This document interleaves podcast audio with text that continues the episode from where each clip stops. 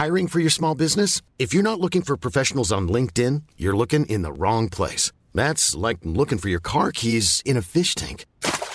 LinkedIn helps you hire professionals you can't find anywhere else, even those who aren't actively searching for a new job but might be open to the perfect role. In a given month, over 70% of LinkedIn users don't even visit other leading job sites. So start looking in the right place. With LinkedIn, you can hire professionals like a professional. Post your free job on linkedin.com/people today.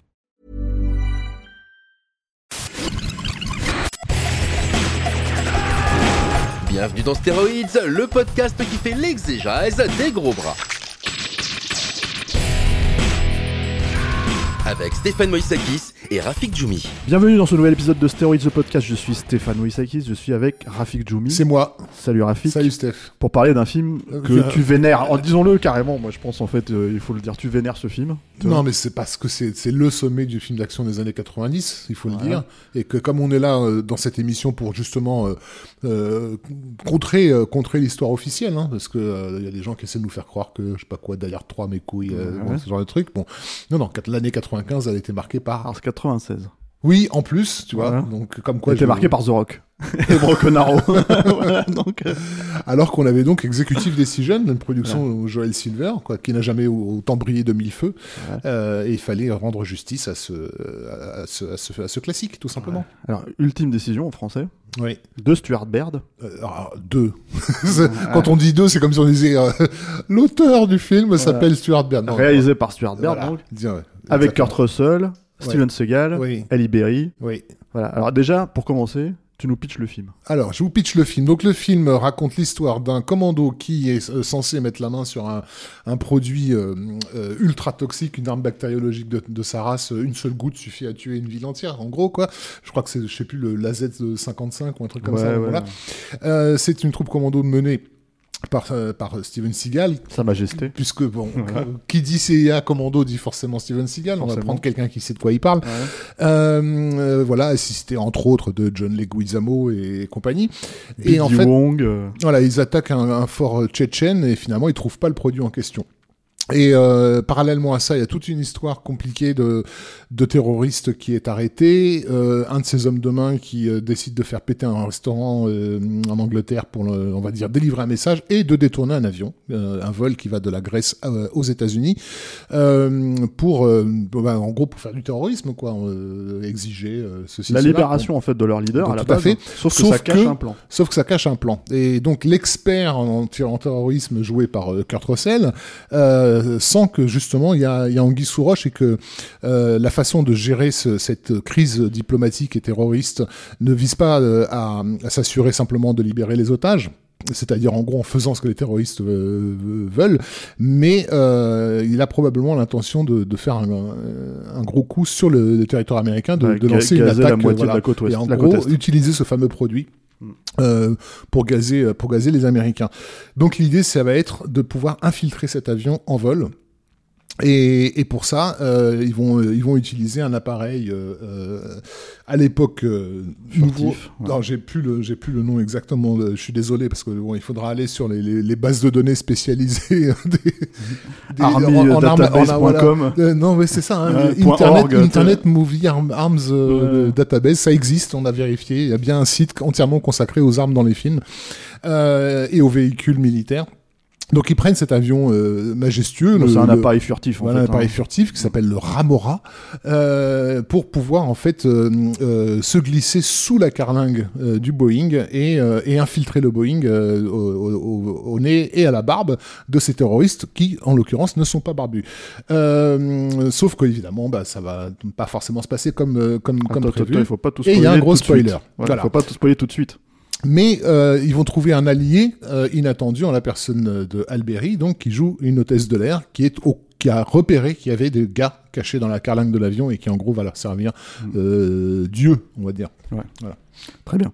Alors, Stuart Baird, bon, c'est peut-être pas l'auteur du film, mais en fait, on peut peut-être le présenter parce que c'est son premier long métrage, ouais.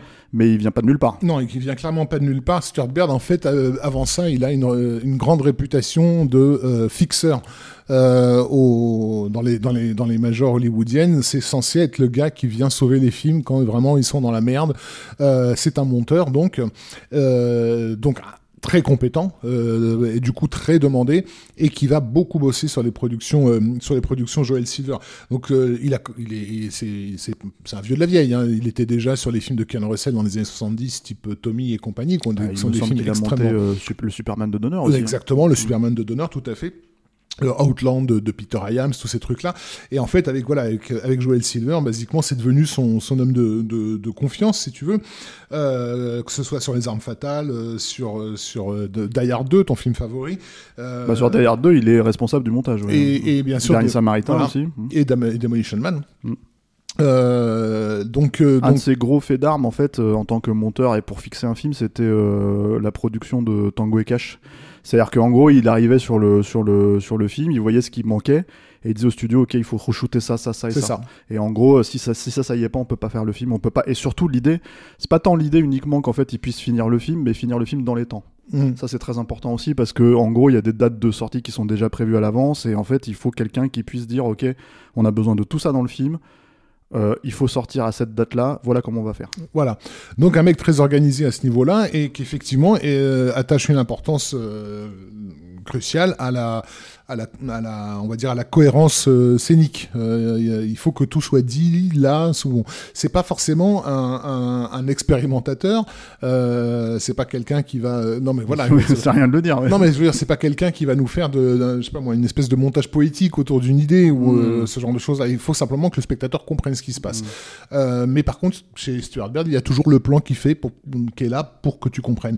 C'est visible d'ailleurs dans ce film dès le début, puisque lorsqu'on a le personnage de Kurt Russell qui en fait prend des cours de pilotage au début du film, la façon avec laquelle on voit une nana arriver en bagnole pour lui dire ça y est, on y est, tout ça, la bagnole n'est pas filmée n'importe comment. Il filme d'abord la porte pour qu'on voit le logo de l'agence gouvernementale qui ensuite monte sur la meuf, et donc tu comprends du coup que Kurt Russell travaille pour une agence gouvernementale. Tu vois, c'est donc ça c'est typiquement ce que la frustration du monteur qui a monté des tels films et qui n'avait pas ces plans là, tu vois, ouais. Pour justement expliquer ce qui n'est pas dit dans les dialogues.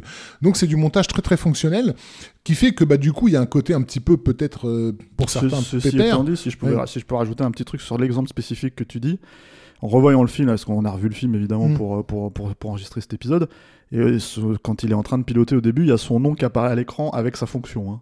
Certes, donc si tu veux, on n'est jamais trop prudent, quoi. Oui, et au début, quand t'as l'attaque de la villa tchétchène, il y a marqué que c'est une villa tchétchène. Steven Seagal.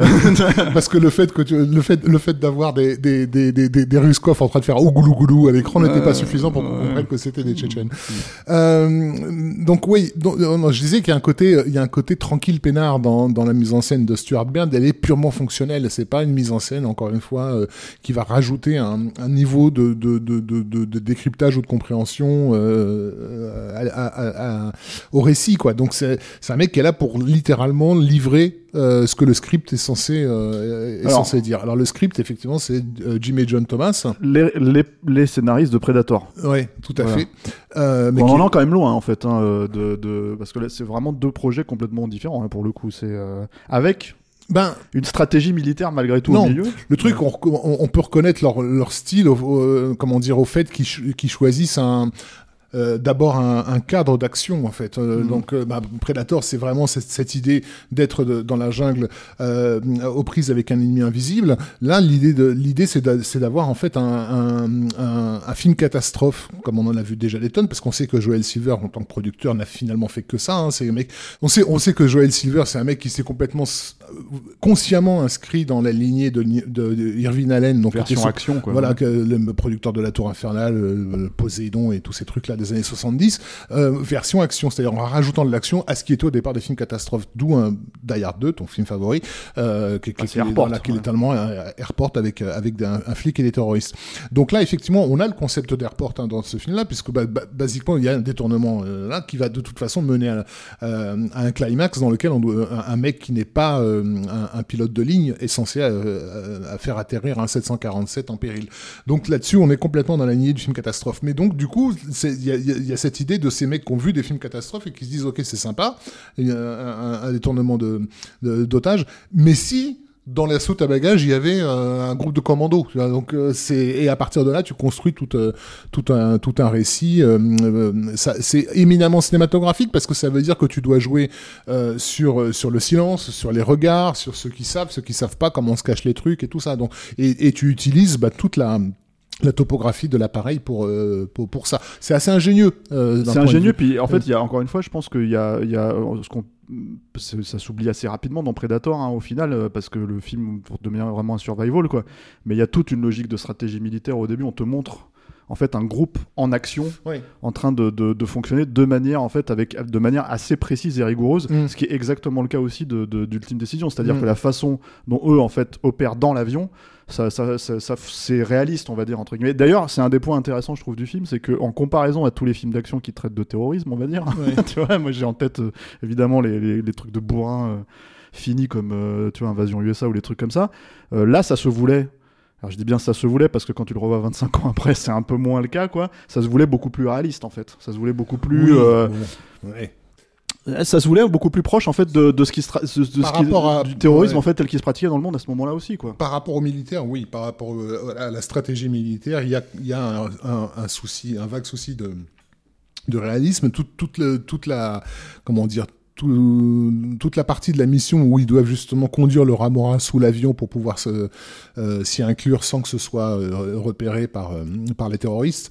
On peut imaginer qu'ils avaient des stratèges militaires qui leur expliquaient ceci, cela. Bon, après, ils font ce qu'ils veulent, c'est Hollywood, il faut quand même que ça pète un peu. Et puis bon, voilà, tu vois un mec comme Oliver Platt, tu sais bien qu'un type comme ça va pas se retrouver au milieu d'une bande de rois de la gâchette pour une opération d'envergure aussi compliquée quoi, puisqu'en gros Oliver Platt c'est censé être le spécialiste de ce type d'appareil. C'est le spécialiste du hiking voilà, et des trucs. Ouais, mais il y a aussi Joe Morton, ouais, ouais. qui jouait le scientifique de Cyberdine dans Terminator 2, qui apparemment s'était spécialisé dans les rôles de mecs comment dire, mais dans Speed.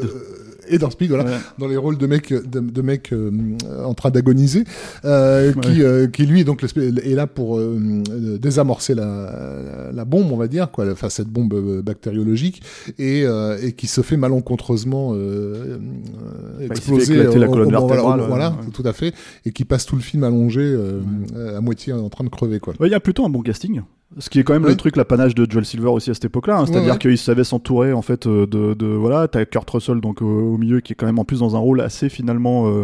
Enfin, je veux dire, Kurt Russell, le héros d'action, voilà. Pour ses Snake, ouais, quoi, tu vois. Tout donc à fait. Mais là, l'idée, c'était un petit peu de jouer effectivement le contre-emploi, c'est en faisant un intellectuel, un mec à lunettes qui est habitué au bureau. Et d'ailleurs, bon, moi, je sais que ça me fait marrer, mais c'est la scène où il rencontre pour la première fois, enfin, il croise Steven Seagal, quoi. Et effectivement, Steven Seagal, donc, en tant que chef de ce groupe commando, généralement, c'est lui qui est là pour exécuter les plans de ces connards de costard-cravate du Pentagone, on va dire, ou de Washington.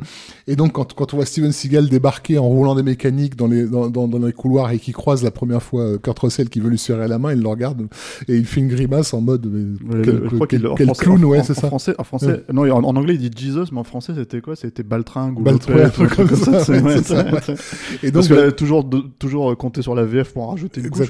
Et donc, du coup, Kurt Russell, il est un peu là pour jouer effectivement le nerd par rapport aux gros bras représentés. Mais ce qui est assez marrant, alors je sais, toi, moi je m'étais fait cette réflexion à l'époque en fait, c'est que les films d'action de cette année-là spécifiquement avaient tous, enfin les trois gros films de studio d'action en fait qui étaient The Rock et Broken Arrow et Ultime Décision, ils avaient tous en fait le même schéma de parcours du héros sur le personnage principal, c'est-à-dire un mec plus ou moins... alors Christian Slater, en l'occurrence, si tu veux, c'est le type qui va dépasser le mentor, entre guillemets, et qui va devenir s'accomplir dans l'aventure à proprement parler, ce qui n'était pas forcément le cas des personnages comme McClane, c'est déjà un dur en fait avant que le film commence. On se doute qu'il a déjà quelques exploits à son actif. Ouais. Voilà, c'est ça.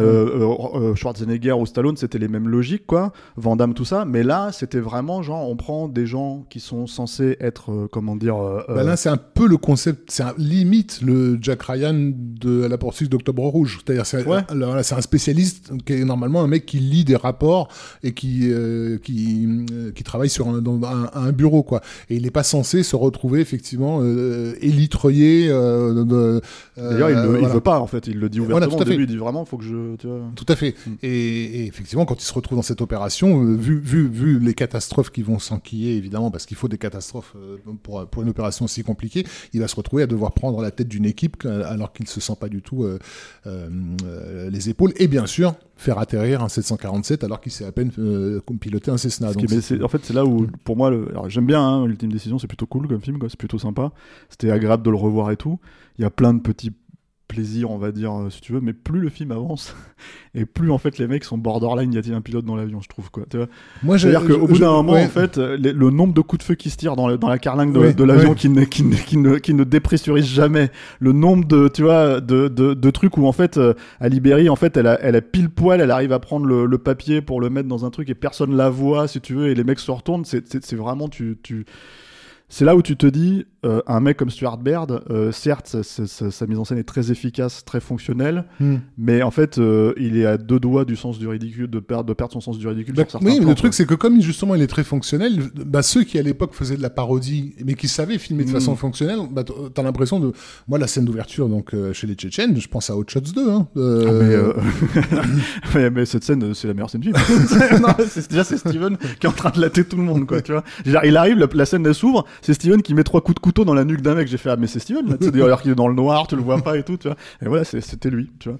D'ailleurs, c'était un rôle qui était prévu, et on va un petit peu en parler. Oui. C'était un rôle qui était prévu pour Tommy Lee Jones. C'est-à-dire que je pense que c'est, il faut savoir qu'à cette époque-là, parce que c'est un rôle, c'est un second rôle, il était même pas sur l'affiche américaine. Il a été rajouté sur l'affiche française d'ailleurs avec t'as l'impression que c'est un gosse qui a rajouté, qui a rajouté. Il n'y avait pas encore Photoshop à l'époque. C'est un gosse qui a rajouté rajoutez-moi Steven là-dessus, tu vois. Et en fait, c'est horrible quoi, quand tu regardes l'affiche française, quoi. Mais et je pense en fait qu'il a été rajouté très très tardivement en fait il a été casté très tardivement en fait dans le projet, parce que donc il y avait la rumeur de Tommy Lee Jones, il y avait aussi l'idée que son va-tout à ce moment-là, au moment où ils avaient commencé à tourner le film, c'était Under Siege 2 qui s'est planté. Il faut savoir que la Warner a pour habitude de signer des acteurs par contrat de 3, en fait 3 films. Genre ils leur en doivent à chaque fois, c'est vous signez un contrat, vous faites 3 films pour nous, quoi. Et que donc Ultime Décision était une manière de terminer une partie du contrat de Steven Seagal, en fait, voilà, en lui filant, on va dire, un second rôle de qualité, quoi. Oui. Alors, oui, le truc aussi, c'est qu'il fallait, pour ce rôle-là, en gros, une tête, pas une tête d'affiche, mais un personnage, un comédien très identifié. On peut le dire, on peut spoiler quand même, non? Bah oui, parce que c'est important, c'est quand même le moment le plus triste du film, quoi, voilà. Moi, je trouve, tu vois. Puisque donc, bah, le personnage de Steven Seagal, effectivement, meurt. Et c'est, mais moi, je pense que c'est encore débattable. je me demande s'il est vraiment mort, tu vois. Et c'est même absolument nécessaire, puisque basiquement, l'intrigue, elle commence là. C'est-à-dire que normalement, cette opération, elle devrait se dérouler comme sur des roulettes, sauf que il se trouve que le chef de cette équipe, Claps, donc Steven Seagal, et c'est là que Kurt Russell se retrouve à devoir reprendre, alors que le mec, il voulait même pas, il sait même pas faire les lacets de ses chaussures. Mais il va devoir faire ses preuves auprès de ces mecs qui ont été habitués à suivre the best of the best of the best, qui était évidemment Steven Seagal, qui, de toute façon, on sait très bien qu'à l'époque où il travaillait vraiment pour la CIA, il était déjà the best of the best of the best. Hein, en tout cas, je pense que quand il est sorti de sa mère, il était the best of the best of the best direct, tu vois. Donc il fallait quelqu'un qui puisse incarner cette idée du militaire ultra, on va dire, quoi, pour que ça fonctionne. Et d'ailleurs, encore aujourd'hui, le film finalement n'est connu que pour ça.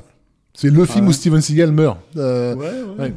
Mais, clairement, enfin moi je sais qu'en faisant quelques petites recherches à droite à gauche sur internet, c'est vraiment le premier truc qui est systématiquement mis en avant. En fait, il y a deux choses, c'est-à-dire que Steven Seagal c'est en fait, je pense que pour Steven, c'est la honte de mourir dans un film, tu vois. Donc, en gros, il l'a accepté parce que je pense qu'on a dû lui expliquer qu'on lui payait un certain cachet, que patati et patata. Apparemment, il a fait chier son monde sur le plateau. Alors, clairement, c'est surtout John Leguizamo, en fait, qui raconte des années à passer son temps à dober dessus parce qu'ils ont failli en venir aux mains. Enfin, ils en sont même venus aux mains, puisque donc, comment dire, d'après Leguizamo, quand l'équipe s'est réunie, voilà, tout le monde était à peu près, on va dire, à égalité. Ils étaient sous la direction de Stuart Baird, ils faisaient ce que Baird leur demandait de faire.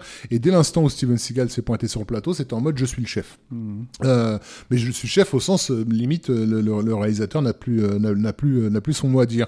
Et tout le monde fermait sa gueule, sauf Leguizamo qui passait son temps à ricaner bruyamment, en se raclant le nez assez fort. Et d'après lui, un jour, Steven Seagal l'a carrément pris et lui a fait une clé d'aïkido pour le calmer. Et au lieu de chialer sa race, il s'est mis à ricaner plus fort, en fait, ce qui l'a rendu l'autre complètement dingue. Bon, ceci dit, Leguizamo a pas l'air d'être un mec non plus très facile, parce qu'apparemment, ils ont failli aussi en venir aux mains avec Kurt Russell, puisqu'il passait son temps, Leguizamo, à sortir. Pas de son personnage, mais à rajouter des répliques qui n'étaient pas dans le script, dont certaines sont restées dans le film, quoi. Et ça découle. Notamment, c'était quoi ? Attends, il y avait une réplique. Oui, je crois. Peut-être qu'ils nous ont. J'espère que l'odeur ne va pas les. J'espère que l'odeur va pas les déranger. Bah ça, c'est typique de la réplique qui n'était pas dans le script, et où Kurt Russell a failli lui envoyer un pain parce que lui, il a besoin pour suivre son texte, tu vois, que les autres le suivent aussi, quoi. Et l'autre passait son temps à faire le couillon, quoi. Donc c'est un peu un. Il voulait avoir la punchline, quoi. C'est un trickster, Leguizamo. D'ailleurs, il a joué un personnage de clown de Joker dans Spawn. Donc c'est un trickster un peu. Mais donc voilà. Et apparemment depuis, au fil des premières, etc., entre Leguizamo et Steven Seagal, c'est surtout fait en sorte que leur limousine n'arrive pas au même moment, quoi. Alors moi, j'ai une théorie quand même sur Ultime Décision et la mort de Steven. Est-ce qu'on le voit vraiment mourir ? Non. Alors, voilà. Non, on le voit. Moi, en fait, pendant tout le film, la première fois que je l'ai vu, je ne savais pas. Par contre, on les voit se sacrifier pour les autres. Et ça, c'est typique de la façon de procéder de Stuart Baird, hein, qui encore une fois est un monteur. Mais il y a un plan qui est vraiment, voilà, où tu le vois fermer la soute pour éviter que l'explosion de l'appareil, en fait, la dépressurisation n'atteigne son équipe, quoi. Il sait qu'il va mourir. Il fait sortir Morton, qui est le gars qui a été blessé. Et en gros, il ferme la soute en mode voilà, je vais crever, mes hommes y arriveront. Et donc, en fait, là, tu vois le truc se dépressuriser, tu vois son corps partir. On voit le pilote qui s'éjecte avec son siège éjectable. Non. Le pilote de l'avion furtif s'éjecte. Ah oui. Lui, il survit. Mais par contre, effectivement, on voit l'avion partir. Non, mais avant la dépressurisation, en fait, t'as le corps de Steven qui giclait. Oui. Et donc moi, ma théorie, c'est qu'il était peut-être accroché à l'avion, à l'aile de l'avion, en fait, tu vois, parce que c'est Steven quand même, on parle de lui, tu vois. Tu sais, au début, tu sais, comme t'as toujours les phrases en fait pour t'expliquer comment le gaz fonctionne, comment tous ces trucs-là et tout ça, etc. Donc ils sont dans un truc d'état-major, tu vois. Et t'as Kurt Russell qui leur explique, qui leur dit voilà, si cette goutte d'eau, c'était le gaz. Tu vois, et là, il monte la goutte qui tombe dans le verre d'eau, tu vois, il dit, ça tuerait tout le monde dans cette pièce. Et moi, je pense que ça tuerait tout le monde, sauf Steven. Donc, voilà, je pense qu'il faut le dire, tu vois. Et donc, du coup, c'est pour ça que, théoriquement parlant, je pense que ça se tient, en fait, et qu'on peut faire une suite avec Steven, tu sais, à Ultime Décision, mais... Je pense qu'on pourrait expliquer qu'il était accroché à l'appareil, on pourrait faire un truc, tu vois. Mais je crois que, je vais pas dire de bêtises, mais il y a eu une suite, en fait, un spin-off, qui c'était en 97, à petit budget, un direct vidéo qui s'appelait Stratégique Commande. Non, mais c'est pas vraiment. Ça n'a rien à voir. C'est juste une pompe. Bah, c'est apparemment, je veux pas te dire de conneries, mais je pense que c'était plus ou moins officiel. Il faudrait voir qui était le producteur derrière. D'ailleurs, on n'en a pas parlé de ça par rapport à la production, mais au départ, c'était pas un projet Warner. C'est un truc qui a été développé par la Paramount, parce que c'était en gros, c'était quand même un projet high profile. C'était un truc attendu. On était quand même, on sortait, je sais pas moi, de Speed, de tous ces films d'action qui avaient vraiment bien cartonné, et tout le monde en attendait beaucoup de ce film-ci. Et comment dire, Paramount cherchait à avoir les droits de Forrest Gump, en fait, qui était chez Warner. Bref, ils ont fait un échange de bons procédés. Donc Warner a fait une affaire, ils s'en foutent les mains. On leur a filé Forrest Gump et nous, on a ultime décision. Bah, le truc, c'est que surtout que Forrest Gump, apparemment, mais bon, c'est pas un podcast sur Forrest Gump, mais c'est un film qui a été en turnaround pendant des années parce que il y a plein d'acteurs, en fait, qui ont refusé le rôle. Il y avait Travolta qui devait jouer le rôle, il y avait je sais plus qui. Et en fait, jusqu'à ce que ça se fasse avec Zemeckis, parce qu'il y a Spielberg aussi, je crois, il me semble, en fait, qui était peut-être sur le film, je sais plus. Enfin bref, mais il y a tout un tas de réals et de stars en fait qui se sont poussés à la sortie en fait avant que Zemeckis et Tom Hanks fassent le film. Ouais. Donc c'est pour ça qu'il avait une espèce d'aura de film maudit qui a finalement cartonné quoi. Alors que effectivement, Ultime Décision, c'était un Die Hard dans un avion quoi en fait. D'ailleurs en fait le fait que ce soit Joel Silver qui produise le film, ça se termine littéralement de la même manière que Die Hard où il embarque la nana dans sa limousine et avec une chanson avec une chanson de Sinatra tu vois sur la carlingue de l'avion qui est encore fumante à l'ancienne donc c'est vraiment le plan la sortie à la Die Hard quoi. Non mais on est clairement dans une production Joel Silver typique de l'époque ce qui a aussi ses avantages ça veut dire que il faut dire ce qui est techniquement c'est vraiment irréprochable et d'ailleurs en fait c'est assez surprenant qu'il y a beaucoup de travail de maquettes en fait qui je trouve sont encore hyper impressionnants quoi. Il y a des incrustations qui sont un peu foireuses sur le Remora après encore les plans sont assez jolis je trouve en fait le sur le coucher de soleil il y a toujours la même les couchers de soleil donc je peux pas m'empêcher de le citer parce que bon j'ai été grand fan de ce mec à l'époque avant qu'il se mette à bosser sur des productions de type Executive Decision. La photo est d'Alex Thompson bien sûr.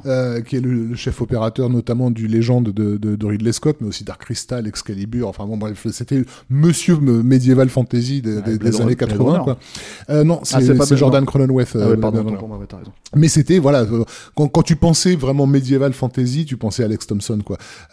Et effectivement, il a eu toute une phase de sa carrière avec autour de l'actionneur avec Cliffhanger, Demolition Man et donc ce fameux Executive Decision et du coup, effectivement quand il nous fout des couchers de soleil, c'est pas un coucher de soleil, c'est the coucher of the soleil quoi.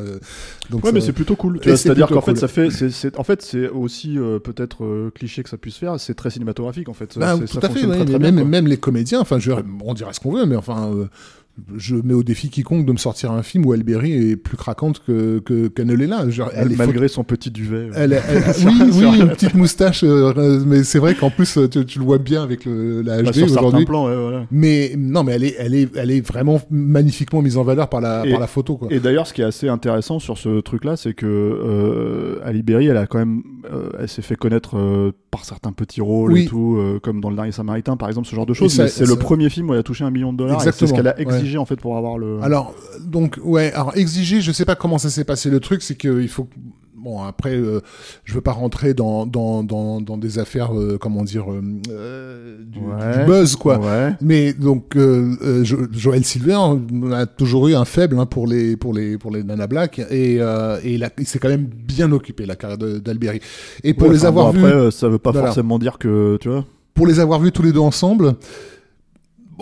Je pense qu'il y a quand même quelque chose. Alors c'est Voici là. Non, c'est Stéroïdes. Oui, c'est possible, quand j'ai interviewé Joel Silver, Alberi était présente et effectivement, j'ai rarement vu une nana aussi bienveillante après il faut reconnaître au sens où elle c'était presque un rapport père-fille quoi si tu veux elle lui sautait dans les bras etc. donc mais en mode elle sait que ce mec là a vraiment assuré sa carrière quoi. Il l'a posé, il voulait que cette meuf réussisse et devienne une vedette et effectivement il a filé parce qu'un rôle comme ça c'est limite le rôle de Sandra Bullock dans Speed quoi.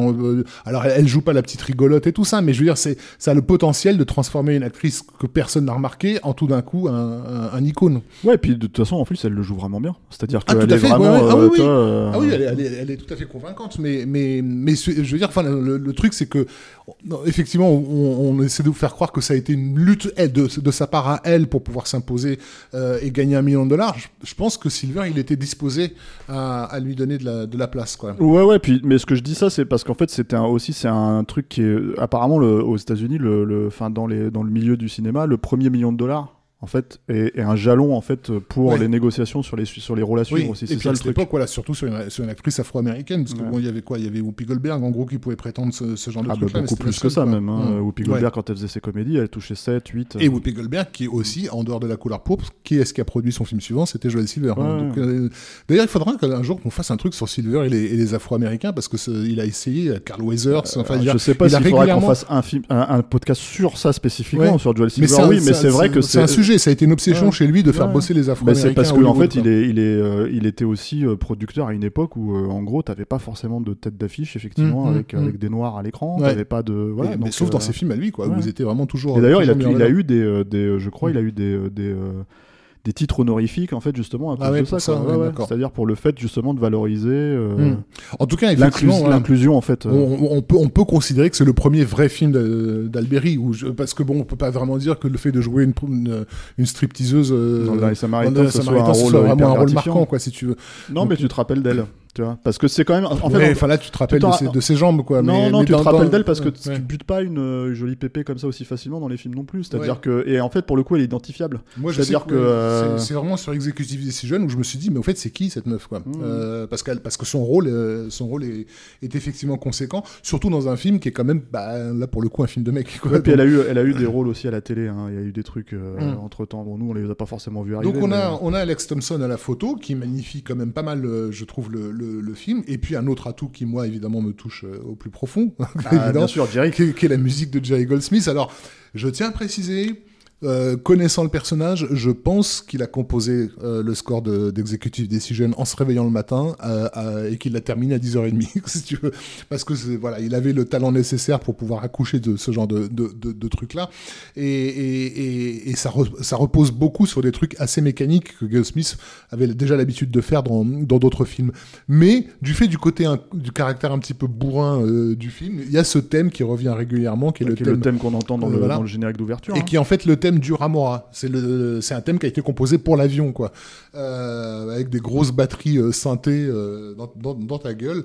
Et voilà, c'est pour l'anecdote d'ailleurs qu'à l'époque où on commençait Capture Mag, je sais pas si tu t'en souviens, mais on cherchait un générique de début et j'avais proposé Executive Decision. C'est presque trop identifié en fait. Ouais. Mais c'est vrai qu'il est superbe ce thème. Mais moi je me rappelle que c'était un des premiers trucs qui t'accroche quand tu lances le film, quoi. C'est-à-dire que aujourd'hui en fait en revoyant le film d'ailleurs, ce qui est assez marrant, c'est de voir les vues satellites qui s'affichent en 56K sur une musique aussi martiale, et tu te dis à l'époque c'était c'est technologique, mais là aujourd'hui c'est un peu moins l'image elle est un peu moins forte, quoi, mais mais de toute façon la musique de Ultime Decision elle est mortelle, hein. C'est clair que c'est du côté de Rambo 2, quoi, tu vois.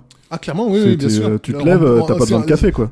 Avec des accents de Total Recall quand même dessus. Ouais, c'est vrai. Ouais. Bah tu fais de la muscu, quoi. Ouais. Sur cette musique, c'est ça le truc.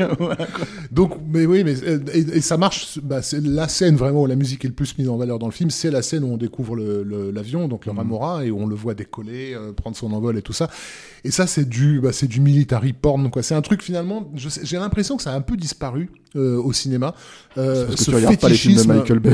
Sauf dans les films de Michael Bay, voilà. Mais ce fétichisme en fait des véhicules militaires, des armes militaires, voilà, où tu prends 5 minutes juste pour que les mecs aient le temps de se branler un bon coup, tu vois, dans la salle, dans le Middle West américain, où les mecs font « Ah putain, qu'est-ce que c'est beau !» Avec derrière le coucher de soleil d'Alex Thompson, enfin genre, tu fais pas plus sexy, quoi. Après, il y a un truc qui est assez intéressant sur la structure du film, en fait, c'est que c'est étrangement un film qui prend son temps. C'est-à-dire que on a fait un podcast dessus là récemment, 3-4 ans avant, t'avais finalement un film qui peu ou prou pour être la même chose, c'est Passager 57, tu vois, qui fait 1h20, tu vois, et qui n'est absolument pas, mais pas du tout réaliste dans son approche en fait du sujet, quoi. Là, il y a toute l'idée en fait de montrer que quand tu te déplaces dans la carlingue, il faut être très discret, que donc, en fait, si tu veux, ça prend du temps pour ne serait-ce que percer des trous pour faire passer les caméras, etc., etc. Et tout devient une espèce d'enjeu, presque de montage, en fait, dans le film, parce que d'un seul coup, il faut, raconter ça de façon hyper visuelle, quasiment sans ligne de dialogue. Et d'ailleurs, je trouve que c'est un des problèmes du film, je sais pas ce que t'en penses, mais quand il y a 2-3, alors il y a des petites longueurs, mais ça, c'est pas encore ça le plus grave, c'est qu'il y a 2-3 lignes de dialogue où tu te dis, putain, mais vendez pas la mèche, bande de nigauds, quoi. C'est-à-dire que à un moment donné, t'as Oliver Platt qui est tout le temps en train de mâchouiller son sa paille là, tu vois, et il lui dit mais si j'arrive pas à faire le truc, Kurt Russell il fait bah utilise ta paille magique ou je sais pas quoi, et en fait c'est le truc de merde qui arrive à la fin où le fusil de Tchekhov, pas discret. Ouais, mais c'est juste pas discret du tout. Et en fait, du coup, tu te dis, mais vous pouviez pas juste masquer un tout petit peu cette ligne de dialogue. On en a pas forcément besoin. Tu vois, c'est ce genre de truc. En fait, un peu, je trouve. Ouais, c'est le in your face en fait des dialogues. Ça se faisait beaucoup aussi à l'époque. Oui, c'est vrai. Ouais. Mais de toute façon, il y a beaucoup de choses qui se faisaient beaucoup à l'époque. Et notamment au début, à une époque, on pouvait pas forcément re-shooter aussi facilement certaines scènes. Il y a toute qui est horrible. Hein, moi, je trouve en fait ce passage-là, c'est tout le montage autour du kidnapping de. Oui, du terroriste, j'ai plus son nom, mais effectivement, voilà, chiffres, voilà. Et en fait, tu vois que c'est remonté, mais c'est clair, n'importe comment, parce que les mecs se sont dit, putain, ça dure 5 minutes, il faut que ça passe en 40 secondes, quoi. Ouais, Anthony Scott du pauvre. Très pauvre, parce que c'était pas comme ça.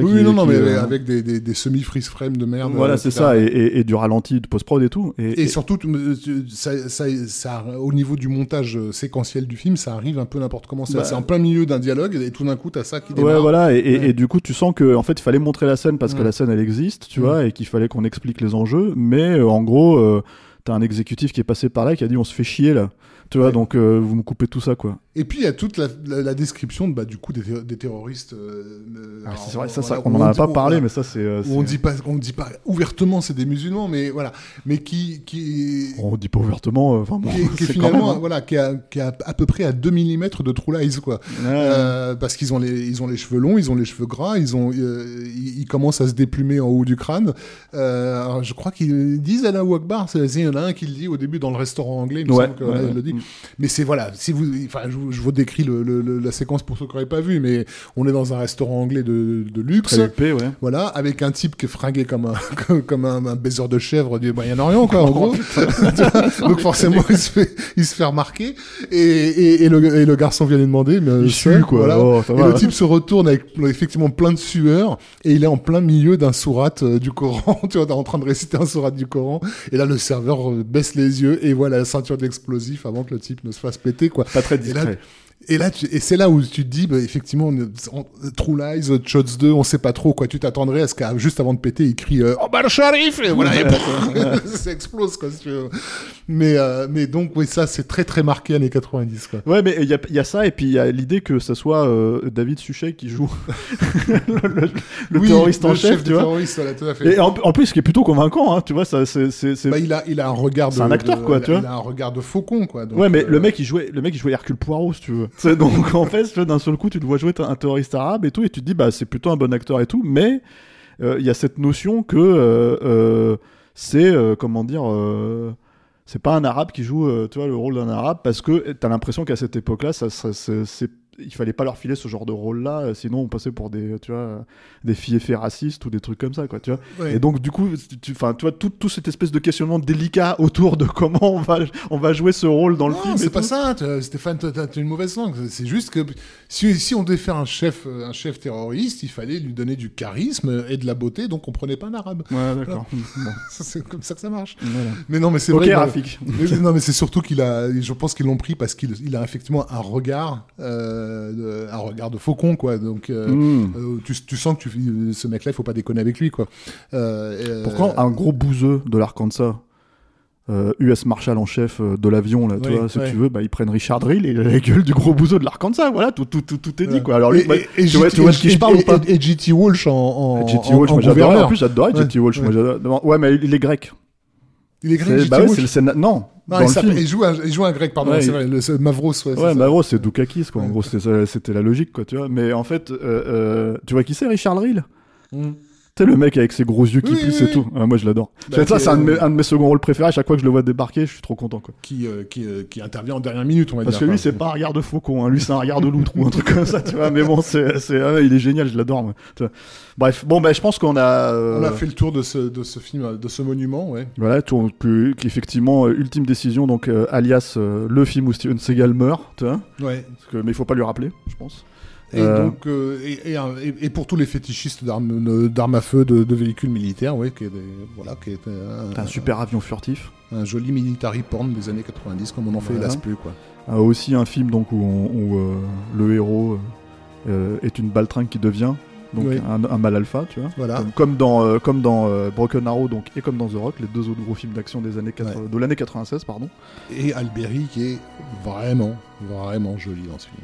Moi, désolé de revenir sur mes considérations érotiques, mais je pense que ça fait aussi partie de la beauté du spectacle. Quoi. Certes, et on peut arrêter le podcast ici, parce que quand on parle de la beauté de l'actrice, c'est qu'on n'a plus rien à dire sur le film. Quoi.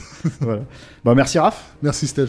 Merci à nos auditeurs, merci Alain, merci à la technique qui était là, qui glousse à toutes les conneries qu'on sort. Quoi. Vous pouvez nous écouter sur nos podcasts habituels, et puis on revient tranquillement avec une série de films d'action qui déménagent. Je crois, Rafik, que le prochain film qu'on va faire ensemble, faut pas trop spoiler, ne spoilons pas, mais c'est quand même un sale film crapoteux et en fait, on n'en dit pas plus. Ça va être chaud pour toi. Ouais. Voilà, ça va être chaud pour moi et toi, il va falloir que tu m'expliques. Voilà. Merci à tous, au revoir.